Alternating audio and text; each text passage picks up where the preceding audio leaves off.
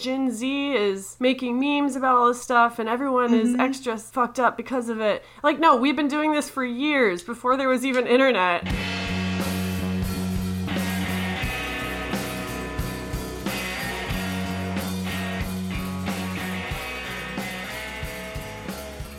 Well, hello, friends. Hello.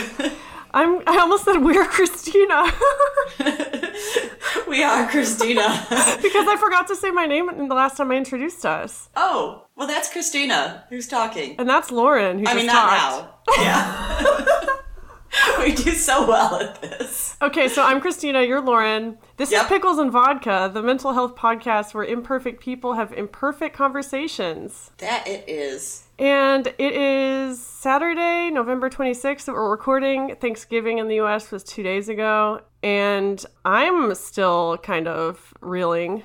I don't know about you. Not reeling is the wrong word. Like recovering, I guess. So I didn't really do much for Thanksgiving because I don't drive the 12 and a half hour or 13 I keep making it longer. 11 and a half hours. I hear that happens with age.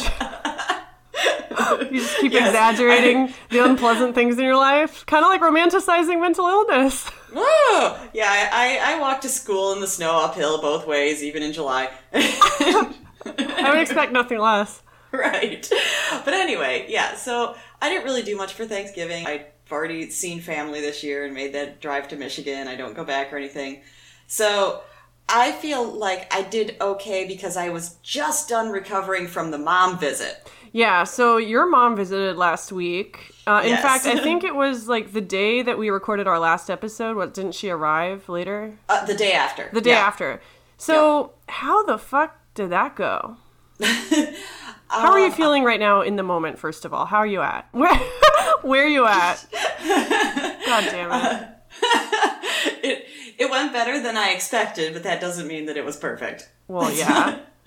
I did have a friend like get together yesterday for people that didn't do anything on Thanksgiving, and my dad and I had been kind of like playing phone tag back and forth on Thanksgiving Day. So I said like, "Oh, I'll, I'll call you on the drive home." So I immediately have already gotten guilt tripped for the fact that I'm not coming back for Christmas this year. So that was fun. Yeah, it's like if you're there, then it's chaotic, and if you're not there, it's also then yes, they make it chaotic.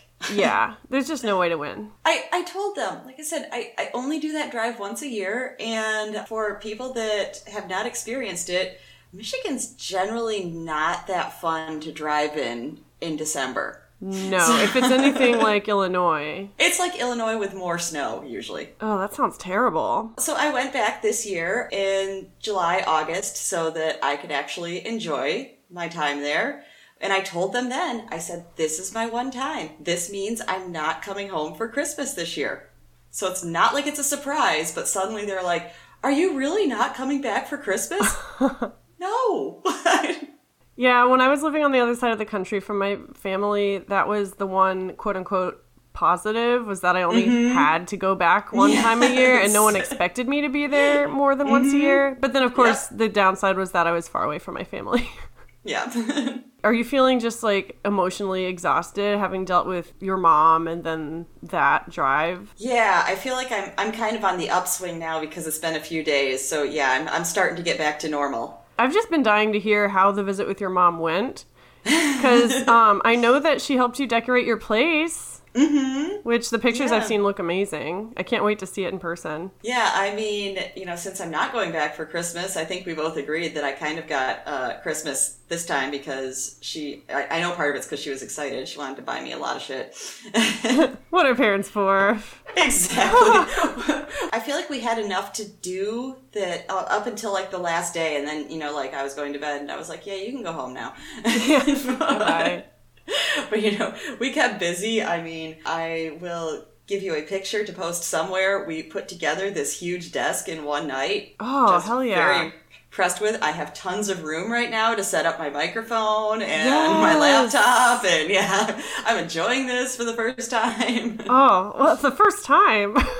I mean, I mean, I'm enjoying the desk for the first time. Not I'm enjoying podcasting for the first How time. How many episodes have you been co-hosting now? Like Yep, I've- 16? I've, hated the first twelve, but now I'm enjoying it. We've reached our peak now.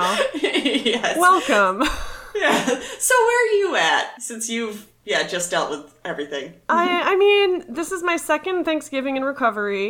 So Mm-hmm. second Thanksgiving in since probably 2017, not binging Yeah. and purging and all that Oh stuff. my gosh. Yeah. Um, it went pretty well. I had two Thanksgiving dinners to go to. I had uh, Brett's family, and then I had my family. Mm-hmm. Yeah. So I kind of have emotional whiplash from it because when I was with Brett's family, you know, they're so different from my family. They're kind of quieter, and Okay. they're definitely smaller than my family. You know, in terms of the amount of people, and so Mm-hmm. I felt kind of like like a normie when I was there. I was just like, you know, hanging back with the adults and having small talk and, you know, not having any weird food issues. And I was just like, this feels really weird.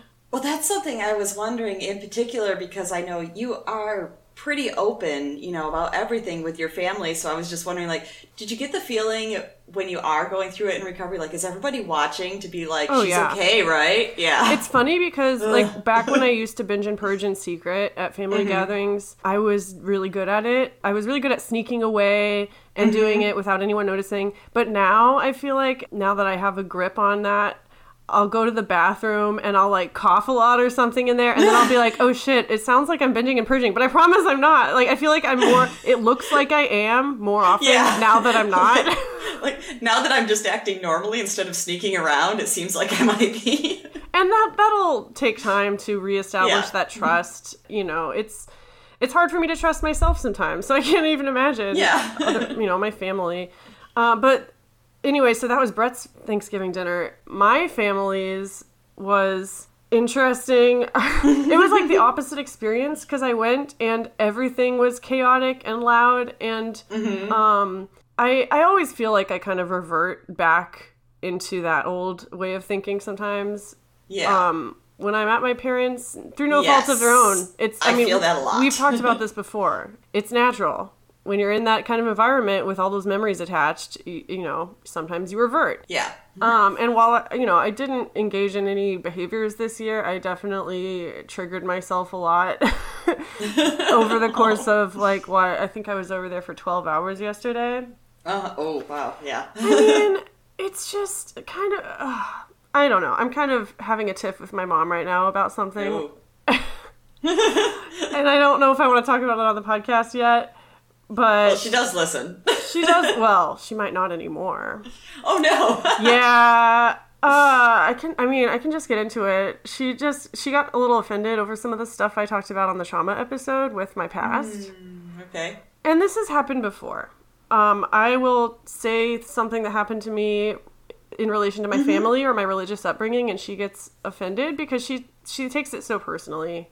She Oh. thinks like I'm attacking her, where that's not my intention at all. Like I can tell you're not when you're talking about it, but I yeah, someone closer to it I can understand. Yeah, and Yeah. and so we had this whole talk like I don't want to censor myself, and then she's like, well, maybe I'll stop listening, and I was like, okay, you don't have to listen, you know, like, and and then you know yesterday there were a lot of religious comments and pass it, and I was thinking like you don't have to listen to my podcast, but I'm not over here bringing all of my lifestyle choices to your family dinner, you know, like I'm not mm-hmm. pushing my stuff in your face, I'm not talking about my political views, I barely talk about my political views on this podcast because.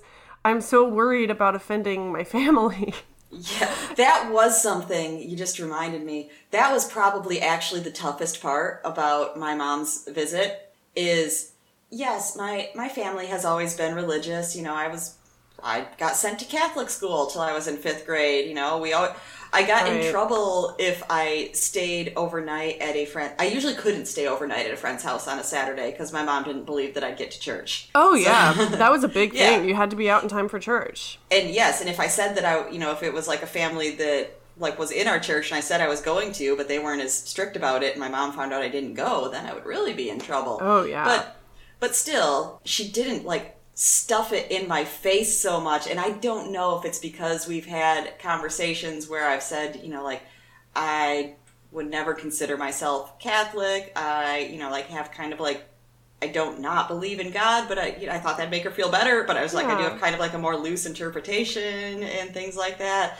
So I, I don't know if it's her response to that, but I just feel, yeah, like I felt like every single thing, you know, like if something went right, she had to be like, "That's God looking out for us." Oh my you know, like- god, yeah. yeah. On Thanksgiving Day, my family sent out a group text. My sister Mm-hmm. lost her keys, and my parents like walked around looking for it, and then they found it, and they sent a text like, "Glory be to God, we found it." Yeah. And I, I was with Brett's family at the time when I got that, and I was just not feeling it, and I just responded like, "Sky Daddy for the win," and my mom liked it. In short, nothing really traumatic or terrible happened, and I'm grateful for that. But also, I'm just really exhausted emotionally, and um, I'm tired of going over there and just getting all this stuff pushed in my face. Yeah, When- it, it was nice that when my mom left, uh, apparently Jesus left too, because they were both visiting me. Oh my god, we call my apartment uh, Christina's House of Sin. it's like an inside joke from years ago when my parents were staying at my old place that I shared with mm-hmm. a boyfriend at the time. I was like, "Well, you might not approve of it, but you're you're willing to visit Christina's House of Sin." yes.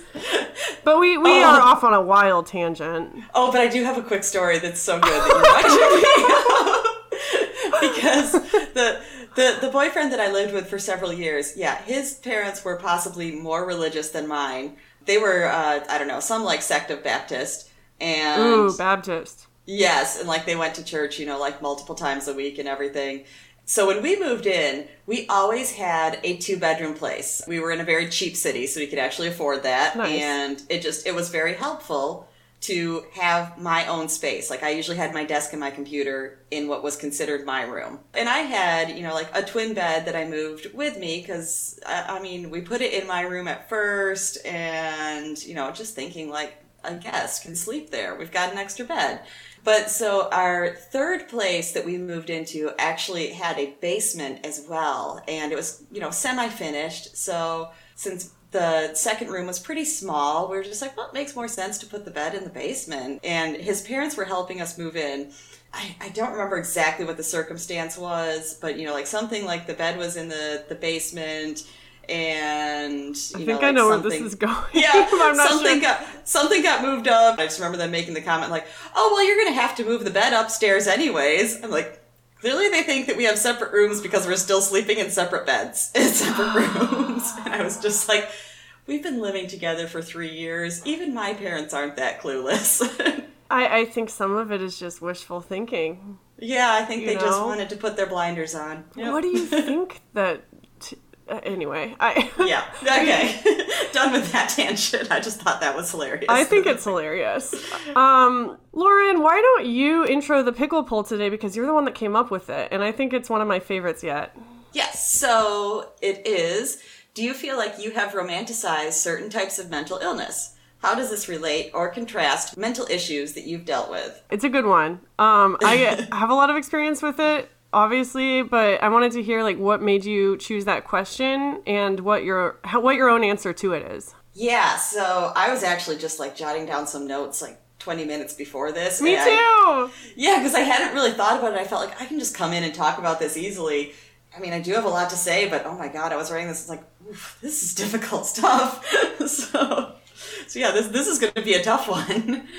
Um, yeah, my main reason is because I have always felt kind of guilty as an adult as I did deal with different mental illnesses because I always felt like I kind of wanted them Yeah. and it just it feels so terrible to think like i wanted to be sick or like knowing people that do not want this so much in their life and are trying so hard you know Yeah. to get past it and i'm thinking like wow stupid like 10 or 13 year old me is just flaunting that in your face saying well i want this i think it sounds fun Yeah. people are going through hell I think before we do this topic, we have to have a disclaimer that like we are going to be talking a lot about choosing our mental illnesses and all that stuff. We're going to be using the word choose a lot because I feel like the same way that you just described. I feel like mm-hmm. so many people are stuck in this life and they don't want to be here, and I'm choosing it, quote unquote.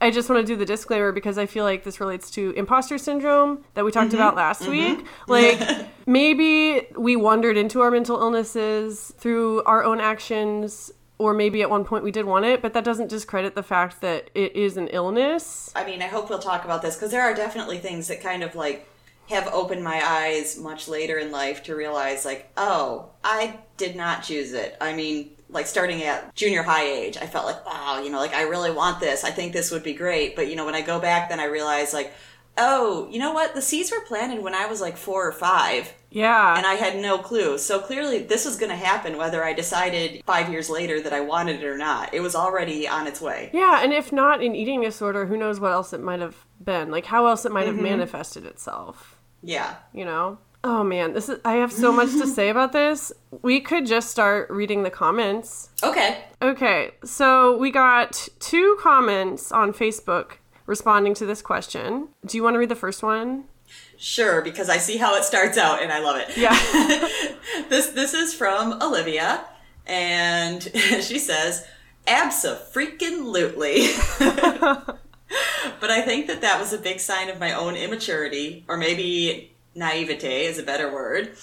It was easy to feel as though the chaos of certain disorders or mental illnesses set me apart, when in reality, the boring life of healthy recovery is actually much more unique these days and our insanely unhealthy tabloids and magazines from like 2004 oh my gosh you nailed that on the head to 2014 were just full of romanticizing mental illness self-injury eating disorders and addictions looking back on some of those articles is just and then there's three emojis of like oh fuck what the shit It's the mind blown emojis. yes Oh my god.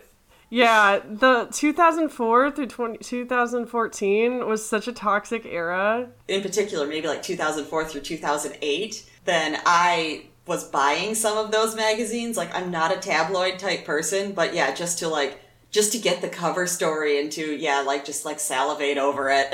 Yeah. yeah. More on that in a second, but I 1st want to talk about the part where she talks about the romanticization of her mental illness was a sign of her own immaturity or naivete. Mm-hmm. Mm-hmm. Um, what do you think about that? Do you think it is a sign of immaturity, like just being young and impressionable? I agreed with the naivete part, but not immaturity. Okay, yeah. I mean, I feel like it could be not realizing the full scope. That's what I think of as naive, but I don't think that, you know, immaturity I think of as being like childish. And I don't think it's childish. Yeah, children don't see a picture of like a starving person and they're like, I want that. or maybe, I don't know what kids are doing these days. Um, but I mean, that's something to talk about is just the age at which people start doing this, like mm-hmm. romanticizing their mental illness. And Yes. some, I mean, like sometimes mental illnesses aren't even diagnosed until years after you start romanticizing this stuff. Right. And I was thinking, like, which came first, you know? That kind of adds to the imposter syndrome. Like, am I really mentally ill or am I just, like, romanticizing this stuff so much and manifesting it into my life so much that, like, I'm just copying what I see online? Mm-hmm.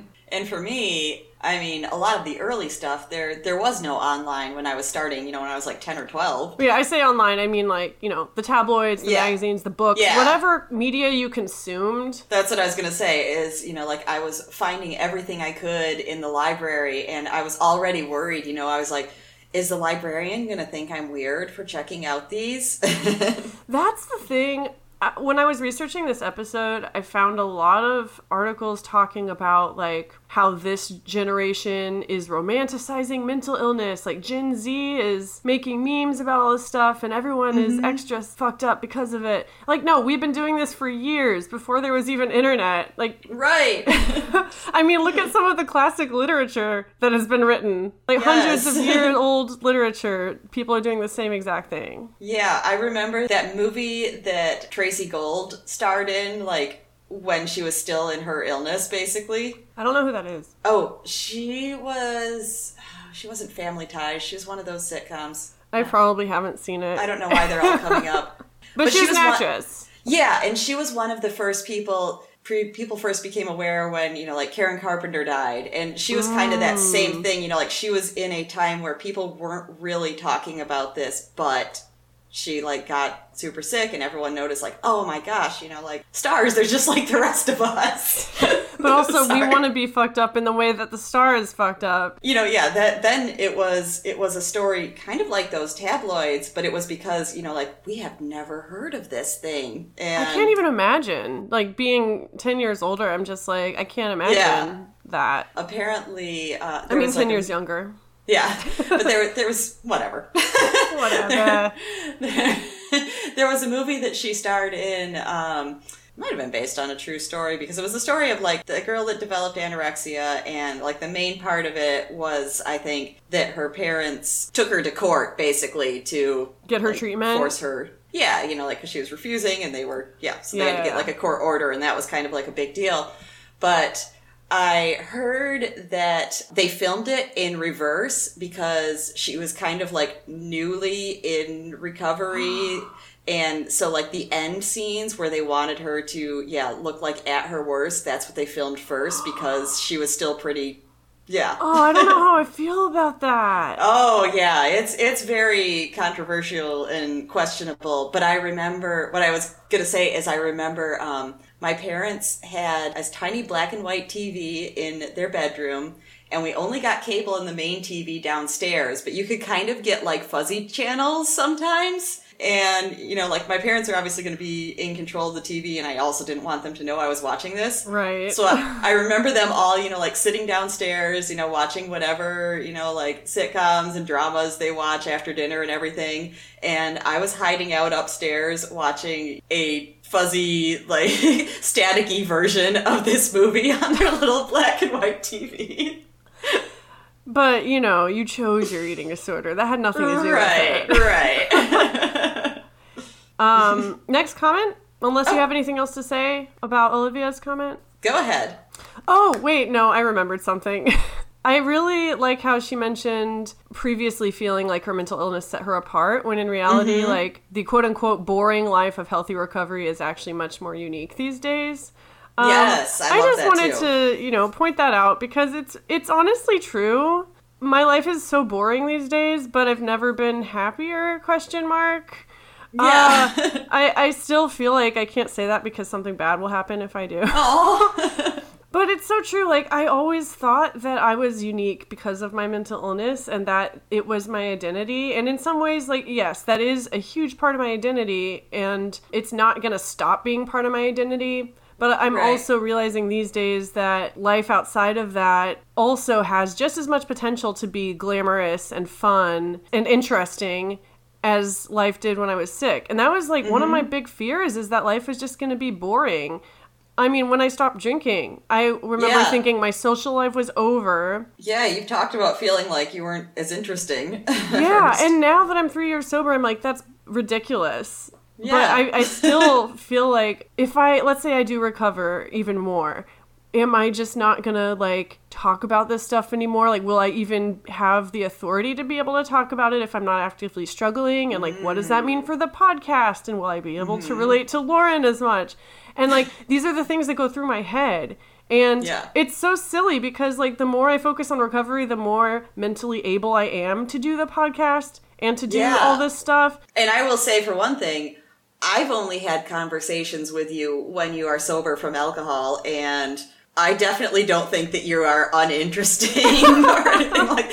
I would not be talking to you. I was just if I'd started talking to you and was like, well, she's kind of a wet blanket and dull. Well, that's my point. Like I yeah. am interesting without it, and I am interesting without like apart, not without uh, apart from my mental illness but it's yeah. just hard to remind myself that sometimes. So I appreciated Olivia saying that in the comment. Not not to like tell this whole story again because we already did, and we don't need the excuse to give the whole trigger warning before it. but the one the story that I told about thinking that I was the only person, you know, doing a certain sort of self injury. Oh and yeah. Once I realized I wasn't, then I was like, I'm not special. I, I think that was on the harm reduction episode, maybe. Probably. Or yeah. coping mecha- coping oh, method. Oh, coping. I think you're the right. coping.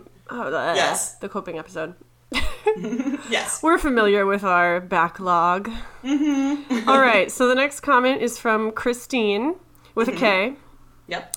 Um, so she says she experienced romanticizing mental illness possibly in middle school slash high school. I may have romanticized eating disorders.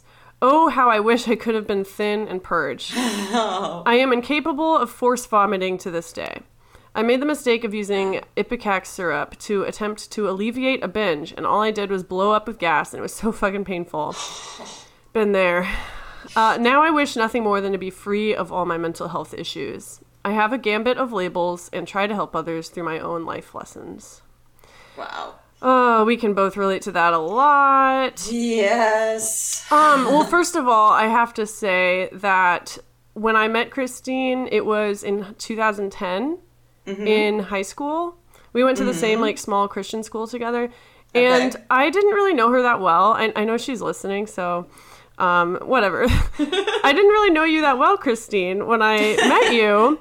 But I did get the sense that you were struggling. I think I even wrote about it in a journal at one point. I was just like, there's a new girl, and I think she struggles with food issues, and I want to like talk to her, but I'm afraid, blah, blah, blah, all that stuff. Yeah, yeah. Um, but I got the sense even back then, not knowing her, that she struggled with some of this stuff, and so Mm-hmm. it's it's just crazy to see this comment now, uh, and and that's why I love this podcast. Is it's brought a lot of people back into my life that I like just didn't know or have gone years without talking to, and like just. I love that people are telling us their experiences and we can all relate. It's just beautiful yes. tangent though. I feel like this is such a thing in eating disorders where you see a behavior someone else does and you wish you could do it and you feel like you are not as sick or like if you get that sick then somehow you'll be deserving of help.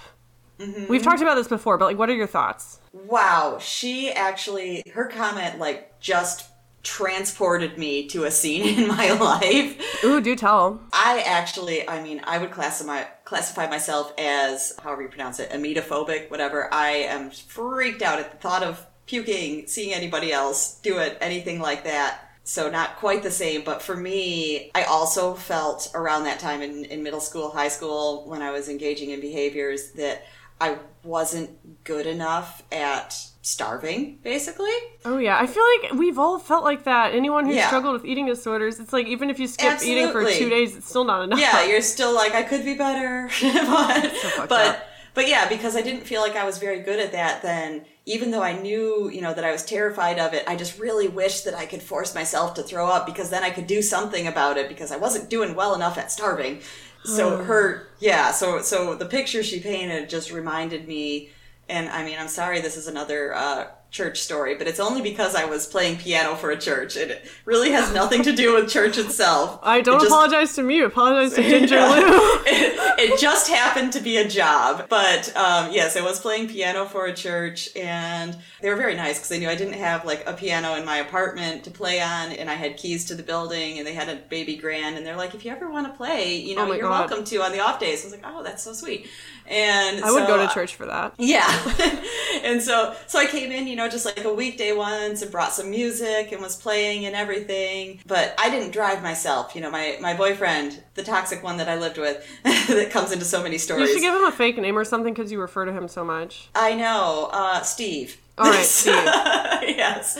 So, you know, we were both out. So the the idea was he was going to drop me off, do what he had to do, and pick me up in a couple hours.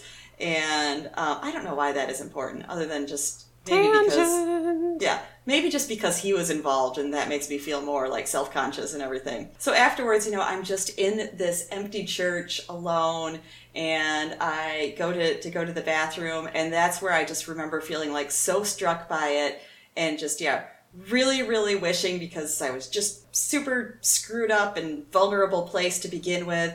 And I remember like kneeling in front of the, the toilet and like knowing that I was kind of doing the motions to try, but also knowing that I was afraid to try enough that I might actually do it. And eventually just sitting there in the stall, kneeling in front of the toilet crying because I couldn't make myself throw up.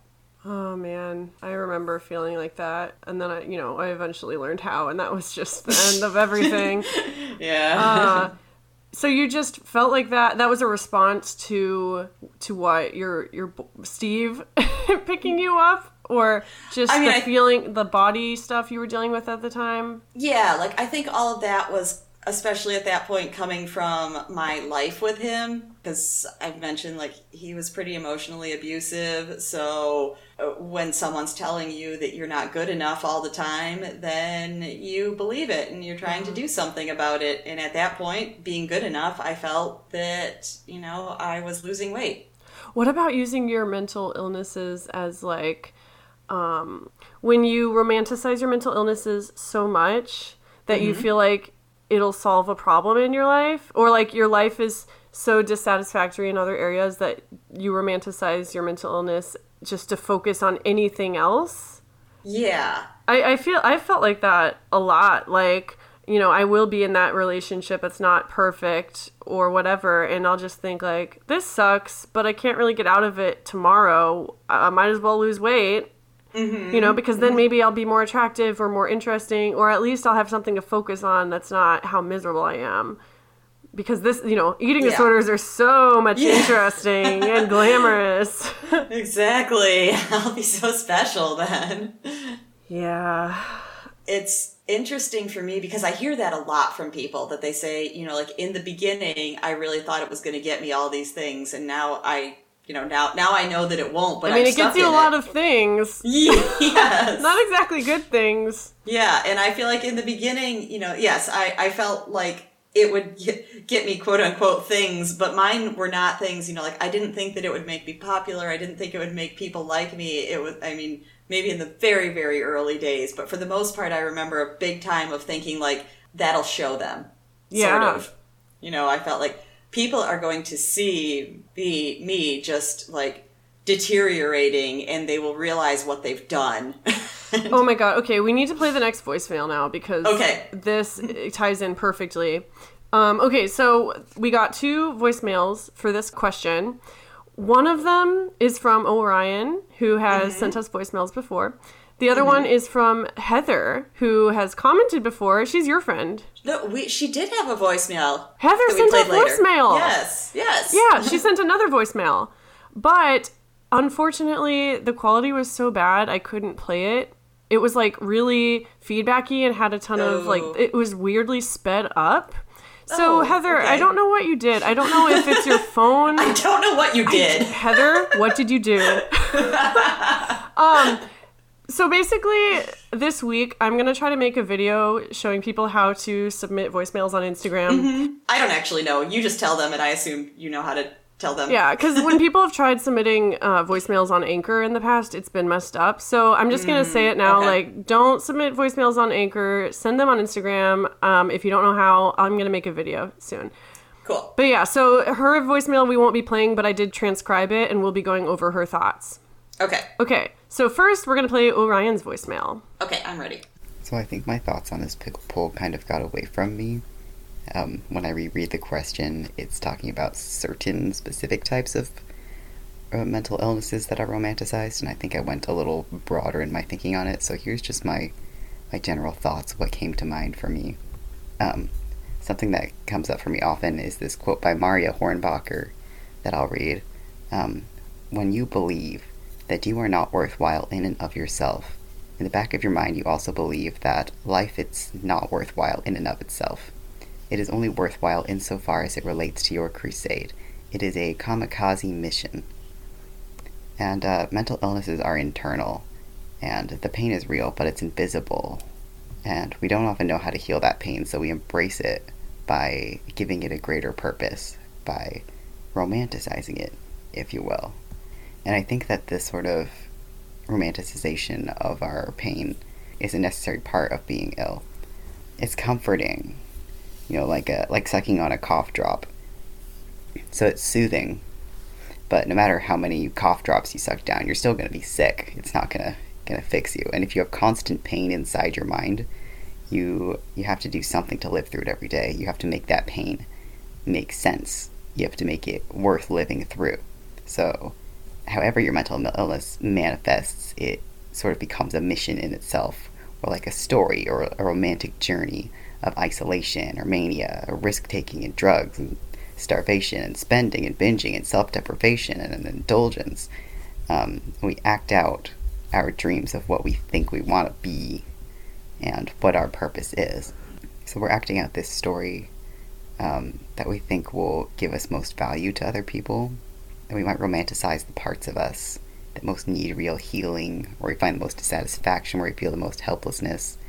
And so, but the purpose of surviving illness itself isn't a sustainable goal for its own sake. It's a, it's always going to be a self-repeating struggle. Um, like life moves on. Life is the victories we experience. It's new lessons, new tragedies, and the real, realizing that your life is worth something, even through all this meaningless pain, because the pain is not the meaning. The meaning is having human experiences and deepening our understanding and establishing ourself in the world. Like that is like truly romantic and fulfilling. I love the book um, Man's Search for Meaning, Viktor Frankl's Man's Search for Meaning, which he wrote reflecting on how he and his fellow um, prisoners in the Nazi concentration camps made sense of their suffering and his philosophy was that man's deepest desire is to find meaning in his life. And if he can find that meaning, he can survive anything. And he gave meaning to the suffering as an act of transformation. So, like, mental illness might be part of our lives, but not our life's meaning. Our meaning is it's the potential to accept the challenge, um, to not be like an eternal tragedy crying for help. Um, it's our ability to grow from that suffering and to survive for my own sake. And I know that l- suffering is something I would love to deeply avoid, um, but it is inevitable in every circumstance except after death. We can't suffer after death, but we must suffer through life. And so we have a choice to learn to work with and overcome our suffering and whatever way we can, or we can em- embrace suffering and make that the purpose of our life, make that our whole, make that what gives us worth. And I'm very tired of doing that. I'm very tired of thinking my life is only worth something if I am suffering and if I am sad, because if this is going to be my fate anyway, I might as well embrace it. You know, I might as well romanticize those parts of me that are causing me the most pain.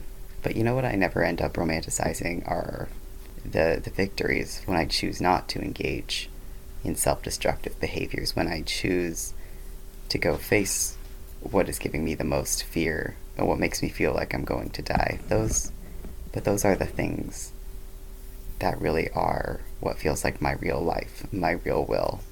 And those are the things that bring me closer to other people and to the world. Yeah, I wish I had more, maybe specifics to talk about. I mean, there's a lot to talk about on this subject, but those are just my thoughts on sort of the existential purpose of romanticizing mental illness. So, um, I don't know, maybe you can make sense of some of this this nonsense I've got. All right, love you. Bye. Love you, Orion. Yes.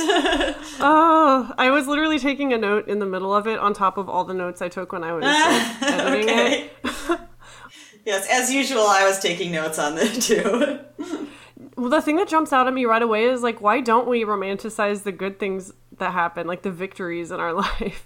yeah. That jumped out at me. I was like, whenever I write and journal and make art, it's always when I'm feeling sad or angry or whatever. It's never when I'm feeling happy and when I have something to celebrate. I mean, I feel like that's really common. I remember like hearing a interview with uh, Fiona Apple because she's gone like several several years in between releasing albums and you know some people are like we want more music from you. Why don't you you know why didn't you write something? And she said it's because everything was going good in my life. I had no pain to write about. And Yeah. she was just like that's what inspires my music. So I mean, there is meaning in suffering. He, he mm-hmm. kept using the word meaning, and I really latched onto that because for so much of my life, my meaning has come from my suffering. But like he said, that's exhausting. one of the notes that I took that I really liked was where he said, you know, like you what you go through in your mental illness and things like that are part of your life, but they're not part of your life's meaning. Yeah.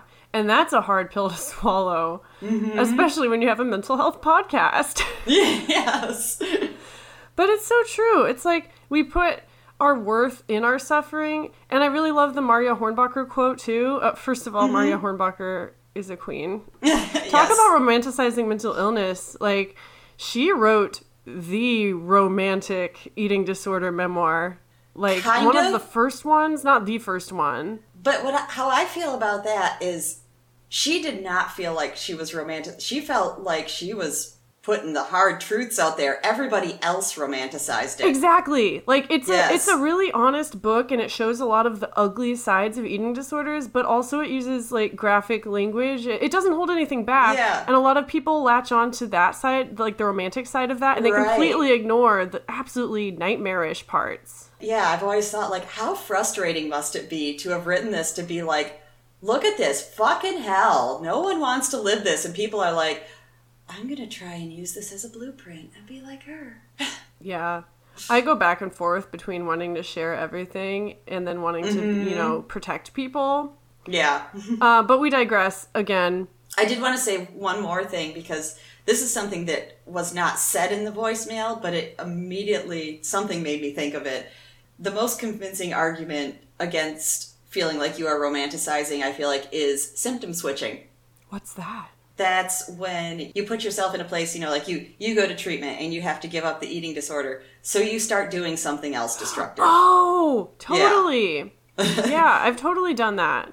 that's where I feel, you know, like you you can't say then like I just really wanted, yeah, to have this diagnosis and I wanted to, yeah, be this person where if you take it away, you immediately go to something else. Well, Orion talks about, you know, romanticizing this stuff and then reaching a point where he's just realized I'm tired.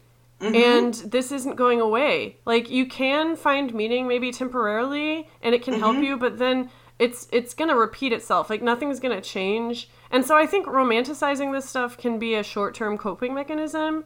And I actually made a list of like when it can be beneficial to romanticize your mental illness. Mm-hmm. Like artists, for instance, talking about that pain and like quote unquote romanticizing it can be healing and can help a lot of people. Mm-hmm. You know? On the other hand, if you're someone who is like really impressionable, or maybe you're like someone who's violent, like has violent tendencies with no outlet, like you hear a lot in the news about these like mentally ill lone wolf types who go off on a rampage. Like we just had a shooting last week, the Virginia Yeah. shooting at the Walmart. That was in my parents' neighborhood. Like Oh we go there all the time. and there's already like there's discourses in the media every time something like this happens of like is this romanticizing the mental illness, you know, and all that stuff. I think definitely it can be harmful for people like that. Yeah. Um I don't even know where I was going with this. Tangent? Tangent question mark. Um I know I have a few more things jotted down that I want to get to, but do, are are we able to get to Heather's voicemail transcribed? yes, yes. Okay, let's do that first. Yeah, okay. Thank you for keeping me on track. That's all right. All right, so Heather sent in a voicemail. I wasn't able to make it listenable, unfortunately. But basically, uh, she says, Hi, I listen to the podcast every week. Yay! Um, so she says she's definitely romanticized mental health issues, and the way that it relates to her own mental health is like a downward spiral slash circle. Uh, when I was full fledged in my eating disorder, I felt like it was some sort of magical place, but it was not. Uh, and then she talks about romanticizing her past, whether it was the depths of her ED or the relapses. She talks about like the outcomes from romanticizing journal entries, which I thought we could both relate to. And again, Heather, I'm sorry if I'm like completely messing this up. I, I just took like what bits I could hear. um, but I got the sense that with these journal entries, she wanted to get back to that whimsical, magical place that's not magical at all. And going back to that place, or like wanting to go back to that place, is triggering and detrimental to her mental health currently.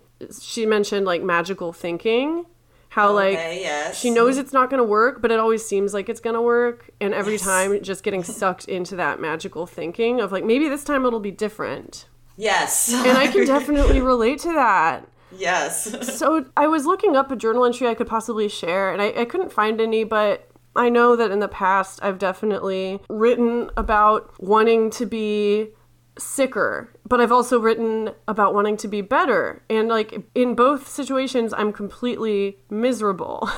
and oh. it's like, this never works out. Why can't you see that? Like, it's never going to turn out the way you think it's going to be. It's never going to be magical or whimsical. You're not going to necessarily get the kind of attention you want. It's just, gonna keep you stuck in your illness. Like, what what do you think about that? So that leads. Well, I, I told you I had like a couple things, and I really want to end on the thought that that leads into. So I'll do it later. Okay, okay. Um, but I also knew that she was going to have things about romanticizing for sure because, like I said, I met her in some you know like internet board where, especially in the early days. We were all romanticizing it. So that's what I was just like, we were just a group of people romanticizing. Of course. I mean, she that's did. how we all did. How we met, you know, Mm-hmm. on an eating disorder group. Yes. You know? At that point, you know, I was more just like looking for my next group of people that understood. I was kind of kind of over the romanticizing, but the the one that that we started in, I know for sure that that was the first like several years and you know, people a lot of times I feel like would post pictures of this was, you know, my worst time and it was, you know, like 5 years ago, but I feel like it was still it was that we keep saying nostalgia and wistfulness. It was kind of that too of just like you know, this was like the the low point, but maybe it wasn't that bad. Maybe it was nice. Oh my god, yes, even with even with the alcohol, even though I've been sober for 3 years, every now and then I think, you know, maybe it wasn't as bad as I thought. Maybe I was just being a little bitch and maybe I can have a drink. Like I still Yeah. think that every now and then. And with the bulimia, of course, it's even more recent, so it's even mm-hmm. worse. We do romanticize the past, and I love that you brought back, you know, the nostalgia Yeah. topic because we talked about that a lot too. It's like we do look through these terrible things we went through with like rose colored Yeah. lens and then we also look to the future sometimes i think and we can romanticize that I had zero indication that I had any sort of anxiety disorder or anything like that until literally I had a panic attack for 3 weeks straight. oh shit Yeah, like I think I would sleep for 2 or 3 hours a night just out of pure exhaustion because I could not keep pacing. But that's the only reason why I'd wake up and it would just instantly be there again. And that's horrible. it's horrible there's nothing that'll make you feel less like a human than being sleep deprived I've I've never felt worse in my life, and I feel like that is one of the mental illnesses that you don't see as many people being like, I hope I get anxiety. yeah i would just even- love to sleep less yeah, but even still, sometimes I think about it and I think I forget it, and it's just kind of like, hmm. But it was so dramatic and exciting. Like, no, it was terrible. Mm-hmm. I mean, it was dramatic. Uh, It was exciting in the sense that you know Yeah. it unleashed a bunch of events. But it, I wouldn't want to go back and do that again. No. And if I'm telling myself I would, then I ha- I just have to remind myself that I don't. yeah. I'm trying to think if I have anything else to say. The, all these comments were so good, and it's it's just really nice to know that people feel the same way. Yeah, so I, I will go through my my last couple things on my notes. This one will be really quick because I want to end it hopefully a little better. You do you. This is more of a starting off thing, but you know, when I was thinking of this topic in general, I remember um, being like a teenager, and if you're at any sort of event with people where they're like, say one word to describe yourself, I remember the first word that always came into my head was forgettable. Oh my god, that's so sad. That was really setting the scene. forgettable because you just didn't have any like Yeah, big just felt- issues. I was normal. I don't cause any drama. I go under the radar. There's nothing special about me. And that's sad because that's not bad necessarily. I didn't think it was all bad because I did, at least I don't stand out for the wrong reasons, like because I'm super annoying. But yes, but it still was saying, like, there's nothing special about me. Yeah, I felt like that a lot. I felt like I totally blended in until like all the way through high school and then I didn't start going off the rails until college. And I think part of Mm-hmm. that was in a way to set myself apart and form an identity. But like of course that was all the unhealthiest ways. So the the last thing this came about from some of the things we talked about towards the end is I was thinking like today I could say that something that I still find myself tending to romanticize at times is going through um, treatment. I was thinking about it in preparation for this episode, and I do think that what I latch onto when I'm doing that is there weren't all bad things. Like, I never feel like I fit in. I never feel like I've been close with a group of people. I, I still feel forgettable. And there was, you know, like this group that you are forced to get close to and people seemed to like me and find me funny and Yep. you know like that was kind of like getting some of that for the first time so that actually was a positive but i realized today what i feel like is if that kind of pops in my head i allow myself this quick fantasy of thinking about returning and being in that you know like supportive and you know like Bubble. the social environment where people actually care about what I have to say. And I you know I, I just allow that for you know like a few minutes. And then I remember all of the bad parts. And I think of you know like leaving pets and having no freedom someone has to stand outside the bathroom when you go or unlock it for you tons of debt Yeah, I was just gonna say the medical Yes. side of it. Yes. All of that then starts to invade, and that is what brings it back. Like, okay, I allowed myself this quick little thought of, wasn't this part nice? But overall, absolutely not. That's per- that's honestly perfect because I Mm-hmm. think there are parts of your mental illnesses that you should remember fondly, like going to treatment and like going through the things you did. You I feel like you, you can't discount that, you know, there there were some positives maybe, or something made you feel good for a moment. Exactly. it wasn't a good reason. Yeah. It's like that still happened. and with treatment there is a lot of accelerated intimacy because you are in this like microcosm with all Mm-hmm. these people who are in a very similar situation and so of course you're going to bond quickly a different podcast that I listened to, and I don't want to say which one because I'm not totally confident which one I heard it on. But um, they often like found like interesting medical medical studies and social studies and things like that that they quote. And one of them was actually a study that had detailed like in general the amount of hours you have to spend with somebody before they are considered like an acquaintance or a friend or a close yeah. friend and you know just the amount of hours to consider somebody a close friend when you're with someone 24-7 in treatment i was just like yeah you hit that in the first week exactly So, you can't expect to find that in real life necessarily yeah like in real life that could take a long time because you know you hang out with someone once a week for a couple hours It's about managing your expectations. Yeah. Like life without your mental illness, or at least Mm-hmm. life recovering, is going to be different. Like you're going to have a new set of challenges and you're going to change. This is a great segue to the final note I had, which Mm-hmm. is like things that I thought that my mental illness would do for me and ways Oh, that it good. actually appeared in my life because I want to like we romanticize this stuff a lot, but I do want to leave people with the reality that it's not pretty or fun and it's not going to bring you anything, you know, healthy. So Mm-hmm. Yeah. what I thought like mental illness would do for me, I thought that it would make me more creative. Uh, I thought it was my gateway to community, uh, to being more social.